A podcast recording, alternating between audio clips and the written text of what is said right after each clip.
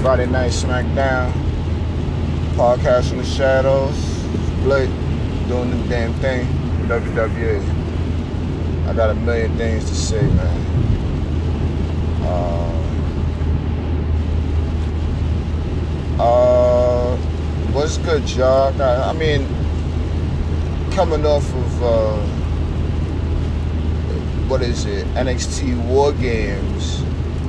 You know, I was thinking I would be able to jumble all of these shows together into one giant podcast. But I think we'd be here for about an hour trying to go with the regular format.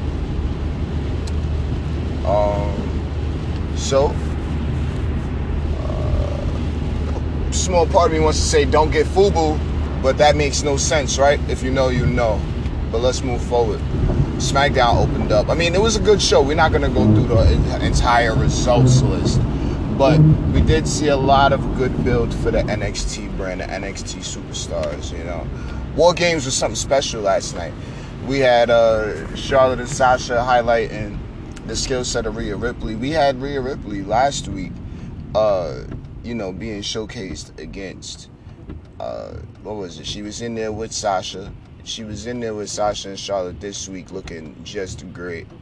And, um, you know, certain things you want to keep away from the old man, but it, it, you, you can't help who who rises to the top, you know. And right now, the way Rhea Ripley is being scripted, she totally is looking like the cream of the crop right now, as far as the uh, NXT uh, women's roster goes. First ever NXT UK Women's Champion you know, put a lot of respect on what Rhea Ripley's uh, getting the opportunity to do right now because she's knocking all of these opportunities out the park, and that means a lot.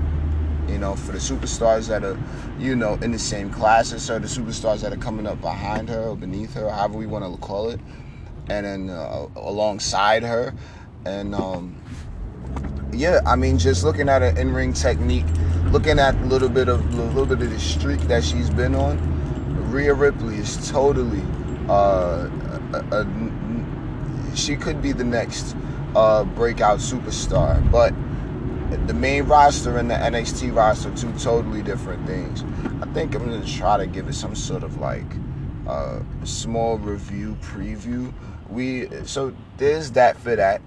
Um, I think we can try to jumble War Games and uh, Survivor Series results. But we'll, we'll, see how this goes out. We'll see how this rolls. Either way, uh, we had um, came up next in that on the night for SmackDown. I believe we had the Undisputed Era going in there next up against the New Day and Heavy Machinery Form 4 style. The builds to these matches, I'm, I mean, I'm fine with. I was, I didn't have any problem with. I just really uh, was looking for the matches at this point. It was good to see how they found their ways into these matches. And I mean, to to the, put to put the undisputed era on display like that, you know, I've only been watching for about eight weeks. Congratulations to NXT for uh, winning the ratings battle this week. It's only a marathon, so that's just a small checkpoint. I don't care for numbers when it comes to how these ratings are going. I just I'm seeing who's winning and who's losing. I don't care about how much, what the margin is or whatever. Uh, guy over on the other side totally wants to take it on the chin and continue, you know, moving and use it as a learning experience. And I don't think uh, I don't think Triple H will have it any other way. You know, so that was cool stuff. We had the undisputed era who's undoubtedly this generation's Radicalz. And that's just from my standpoint. You know, everybody can feel their way about, you know, Saturn Guerrero, Malenko, and uh, Benoit. But, you know, these guys are literally solidifying themselves as future greats. And I'm I'm just proud to say that, you know, I watched their in-ring technique and, you know, enjoy it as much as I do. So, um, yeah, we had Undisputed Era beating the New Day and uh, Heavy Machinery in that eight man tag match. We had Daniel Bryan uh, trying to call out the Fiend, but we had him and The Miz uh, go at it in a match. Daniel Bryan and The Miz, one of those long-standing rivalries, one of the rivalries that I kind of uh, hold near and dear, only because uh, you know, long live talking smack. Those two have had a rivalry for a while now, and it's just been on and off. And to you know, bring it back and have it, you know, highlighted in the way it was on SmackDown, with Daniel Bryan being in the championship picture, with you know, with Bray Wyatt the Fiend or the Fiend Bray Wyatt being the Universal Champion, you know, and being in the midst of that, you know, it's like wow, this is it's different, you know, and I want to see where it can potentially go. You know, uh, Miz smacks fire off Daniel Bryan briefly, you know, and said he was just trying to, you know, talk some sense into him, show his flaws so then he could work on it. But Daniel Bryan didn't quite respond, I guess, in the way that The Miz was expecting. But, uh, you know, I, I hey, either way, so smacks him. This gets into a match. Daniel Bryan is beginning to get the upper hand in the match, has him in the corner. And as soon as he gets ready to go for the yes chance to, I guess, jump back onto the crowd's side, which Sami Zayn was trying to tell him about, uh, out comes, well, out goes the lights and out comes The Fiend. Now, a great moment here was The Fiend actually sitting down in, on the turnbuckle the same way that Miz was knocked out on the turnbuckle, so that was pretty awesome. And um, yeah, I believe hit the mandible claw, got the knockout on Daniel Bryan. Stop. Speaking of Sami Zayn, uh, running around backstage with a bag. What's in the bag? I bet you're wondering. For a part of me, in the moment watching the show, I wanted to say it was Kevin Owens' head. But I mean, that is so long ago. You know, H H kind of riled me up when he was talking on Raw about you know how KO turned on his best friend, and and it's not the first time. You know, it it took a, a level of forgiveness after what happened with the Festival of Friendship, but I'm fine. You know, and I mean, this is just all inside of storyline. I've never seen Sami Zayn quite get Kevin Owens back. As far as, you know, KO turning on him a number of times, all I seen was Sami come through for the save a bunch of fucking times. And you know, it, it can be agitating. So I, I understand uh, why it hasn't happened. But that was the initial thought I had.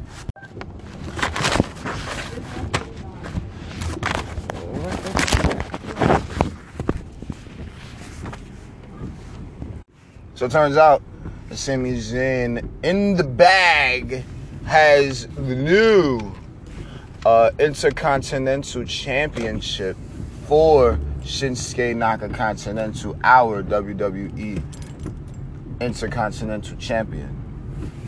So, um, very cool. Looks nice. I, I, I think it's, uh, uh, other belts are modeled after its greatness. I'll say that. You know, the Intercontinental Championship holds such prestige, and to see this new, this newest rendition, this newest installment, this newest upgrade you know, to the championship.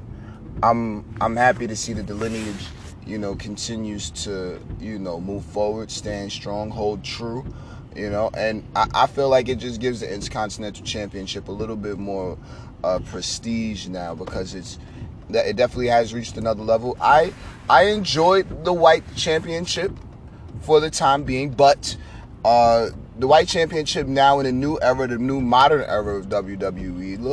We still in the reality era. Hey, how do we feel about the reality era? Are we still doing that? But anyway, um, it, it's good to know that we have that championship now, and uh, the white the white belts have become quite synonymous with the women's championships now, and uh, you know, the Miz with the white championship was cool.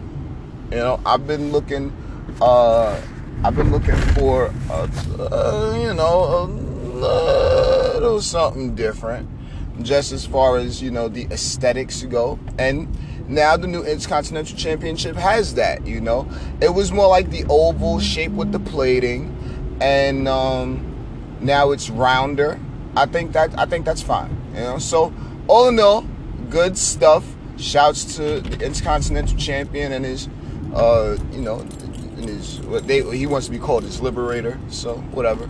Uh, I mean, I don't necessarily agree with. That. I think Naka Continental was good on his own. I think he's great with Sami Zayn, but as far as liberation goes, it's like I mean, what are we getting? We need to see some of that swaggy, swaggamora. But I mean, some can argue that Sami Zayn is hindering that in a way. Just like, just, you know, whatever. I, I will continue to argue this if more people disagree. Um, after that, I believe it was a bunch of chaos that pretty much ended the show. All three brands, great stuff. Let us get into the war games. For the most part, we're not gonna go too too crazy, too in depth with some of these matches, only because we still got Survivor Series tonight. I don't want to get into all of the details because I don't want to miss out on any. The NXT superstars, man, I, have already known I've been missing out on. Uh, well, not missing out because I know what the, I know they were doing this stuff already. They were wowing the crowd for years, you know. And watching last night, having a fresh eye toward the War Games, toward the NXT Takeover event, you know, it was really special. You know, to see the see what these men and women are putting their bodies through in the name of our entertainment, to see what they're capable of, for them to show off what they're capable of in the name of our entertainment. From all three elements, whether we're talking a giant, you know, uh, I don't even know what the move is called, but a giant chomper bomb from the top of the cage, or uh, so that's that's a good way of sending the move, or a great way of taking a move, uh, such as Adam Cole taking the move, Io Shirai doing the moonsault, you know, uh, and I mean the list just goes on and on. To Tegan, poor Tegan, I I wasn't trying to say anything for some weeks now, but I had been just slightly paying attention to Tegan Nox, just looking at uh what she was capable of. She's hot, clearly, but that's not what we're here for. I'm looking at, uh, you know, is she skilled? Is she gifted? Why is she getting the opportunity? What what stands out about her? She she she seems like she sends stiff shots. I wasn't really to get I, I didn't get to see her too too much from like the one on one space. I seen in the tag a couple of weeks with uh, Dakota Kai, and last night clearly was one of the biggest moments in NXT for a while as far as the Dakota Kai heel turn. They'd been trying to. I wouldn't say it was a hard sell on Dakota, but you know, I do pay attention to how certain superstars are promoted and scripted and such like that. Superstar Mia Yim uh, couldn't couldn't be in the match because she wasn't cleared for action. So Dakota Kai stepped up or was selected by Rhea Ripley to, you know, be the replacement. And a quite suitable replacement she was. We seen how that match went. If you didn't see how that match went, which is a part of the reason why I'm not getting too into details, go and get the WWE Network. Go on WWE Network if you're already a subscriber and go and watch the match. If you don't watch NXT, go watch now. Balco sign. I'm saying it. You know I mean for us, by us. I'm letting you know, you know, like we're the ones that wanted to see this, and now we're the ones that are getting it. Uh, so that women's uh, War Games match was literally something that stole the show. You know, it was something that everybody wanted to see. Baszler, uh, look, champion. That's really all I got to say. That's really all I got to say about it. it was great. It was great stuff. Um, what else do we got? Pardon me. Nasty's on the road. So Team Ripley won, even though it was a two to four advantage on uh, Baszler's side. Pete Dunne defeated Killian Dain and Damian Priest to earn the NXT Championship match tonight at Survivor Series. Finn Balor defeated Matt Riddle. These two matches were, uh, I wouldn't call them sleeper matches. They went very well. They were uh, fast paced enough, hard hitting enough. It was good to see Finn uh, back in his element, you know. But what we don't want to do is overshadow anyone because everyone had such great moments in the men's war game match. Uh, you know, and this is what we're here for. This is what I wanted to call out. Remember when Austin, you know, defected over to? Is KO gonna be on the men on the Survivor Series team for Team NXT tonight? I don't know, but I definitely called it. I definitely called it. KO been getting some of the loudest pops we done had in some months now, and I'm I'm happy to see the man do his thing. I'm happy to see him back over at NXT. I want to see KO really flourish. Now I don't know if he's over there for good. We don't know. Run it by the old man, see how he feel about it. I'm not sure. I don't I don't have any say so. But I will definitely say that he is he has literally eclipsed certain levels of the game. And he's man, yo, KO, man. I've been saying it. Y'all heard me say it last week. I talked very highly. Well, I spoke very highly of Kevin Owens. And last night in War Games, he totally showed exactly why. All elements. He took the Panama Sunrise right in the middle of the War Games ring. Some of the greatest stuff ever. Uh, his power bomb moments. I'm I really look forward to seeing if KO comes back around to NXT because that shit could be crazy. Part of my language all in all, uh, Team Ciampa wins. NXT War Games, man. Chicago. That it was something else. It was something else. So tonight we're gonna see how these men all fare. We're gonna see who's able to last, who still stand up after all of that crazy combat last night. And um I'm excited to see how it all plays out. We'll definitely get into a more in-depth review tomorrow morning uh, regarding Survivor Series, and I'm I'm I have no expectations. I don't have high hopes. I just have good faith in what the product is going to deliver tonight. I think everybody is here to step up or step aside. And I don't even want to talk about stepping aside because everybody that has been on camera thus far on WWE TV this weekend has totally shown exactly why they belong there. So, with that, man, Survivor Series tonight. Tune in. Peace.